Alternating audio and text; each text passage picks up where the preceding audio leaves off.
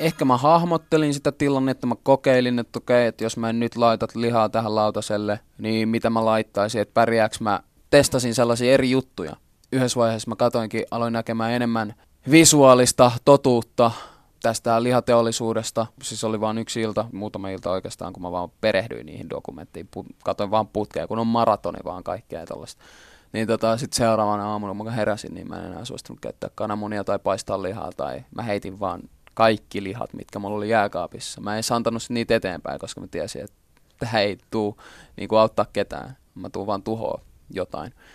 Mä heitin ne pois ja menin kauppaan, ostin älyttömästi hedelmiä vihanneksi ja tiedätkö, papuja, linssejä ja tällaisia, ja mä tein siitä sitten kyhäsin itselleni jotain kunnon terveellistä tavaraa.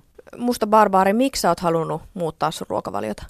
Mun oma kroppa ei jotenkin ollut siinä ihanteellisessa tasossa tai semmoisessa, mä koen, että jokin on nyt vialla, että mun kroppa käy liian paljon stressiä vaikka sun ulkonäöllisesti sä mm. olit tosi timmiskunnossa. Kyllä. Oot varmaan edelleenkin, että et ei siinä, mutta sehän näytti hyvältä. Joo, se oli tietenkin yksi asia. Kroppa näytti hyvältä, se ei voinut hyvin kuitenkaan. Siis se väsymys, se uupumus, se stressin alaisena oleminen, niin se oli, se oli liian iso pala mulle. Lisäksi se, että mä tein pieniä dokumenttitutkimusmatkoja ja sain selville, että kuinka paljon tämä lihatuotanto ää, kuormittaa maapalloa, kuinka paljon se vaikuttaa kehitysmaihin – sitten eläinten kohtelu, se lihatuotanto, se on ihan sairasta. Se on niinku ihan hirveet. Se on, niinku, se on niin epäinhimillistä, että mä en voinut vaan uskoa, että ihminen, mä tiesin, että ihminen on niin paha, että se niinku tekee ihan hirveitä asioita, mutta siis se, että sä näet sen ja sitten se, että sä tiedät, että sä oot jotenkin osallisena tätä, sä itse tuet tätä toimintaa, vaan ostamalla lihaa.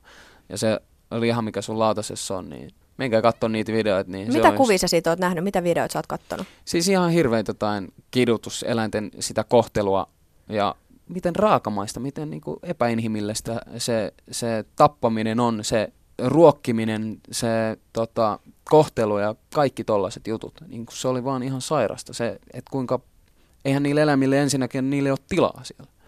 Ne ei pysty olemaan rauhassa, ne on koko ajan stressin alasena. Siis se on vaan ihan, ihan sairasta juttua niin kuin te, te pystytte itse näkemään nämä asiat ja jos te pystytte syömään lihaa sen jälkeen, kun te näette sen todellisuuden, niin tota, hyvänä aika sitten mä suosittelen jotain psykiatrilla käymistä tai jotain tollasta. Mikä tässä uudessa vege-elämässä on ollut vaikeinta? Oliko helppoa mennä kauppaan ja löytää sitä, mitä tarvii? Joo, ehkä se on, se on helppo löytää ne asiat, mutta sitten se on vaikeaa alkaa tutustumaan siihen, että miten niitä valmistetaan kuka tahansa voi mennä kauppaan ja kysellä sieltä, että okei, mistä täällä on linssit ja pavut ja tiedätkö, kyllähän kun sä kävelet kauppaan sisään, esi- ekana tulee vastaan vihannekset ja hedelmät ja tollaset. Siinä mielessä sä löydät kaiken helposti, mutta sitten mitä tehdä niillä? Se on ehkä se vaikea juttu. Mikä on sun bravuuri? Ää, mun bravuuri. No nyt oikeastaan mä oon käyttänyt kuskusia tosi paljon. Jotain sellaista ikään kuin papumuhennosta, mitä sitten voi syödä kastikkeena just kuskusin päällä. Ja älyttömän paljon, mikä se on, onko se raakaruokaa, kokonaisia hedelmiä tai silleen, että sä vaan pilkot vaan vihanneksi siihen kylkeen ja nautiskelet niitä. Ja voin sanoa, mä haluan sanoa vielä tähän, että sellaisen konkreettisen muutoksen, minkä mä oon myöskin kokenut, on se, että kun mä silloin söin lihaa ja kaikkea rasittavaa, stressaavaa mun vatsalle, niin tota, se herääminen ja se nukkuminen oli jotenkin tosi vaikeaa.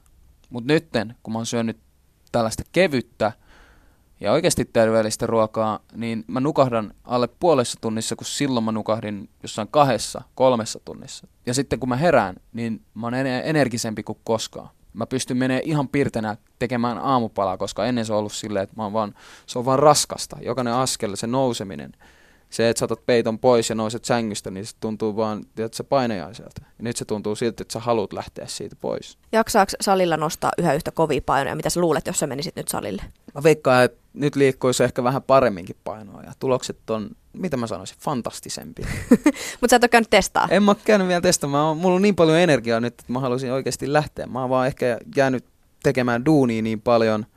Se, ei ole, se on vaan tekosyy, mä tiedän, että on tekosyy. Mä, mä ehkä pelottaa lähteä salille ja nähdä nämä uudet voimat. Tää on niinku ihan crazy. Että tota...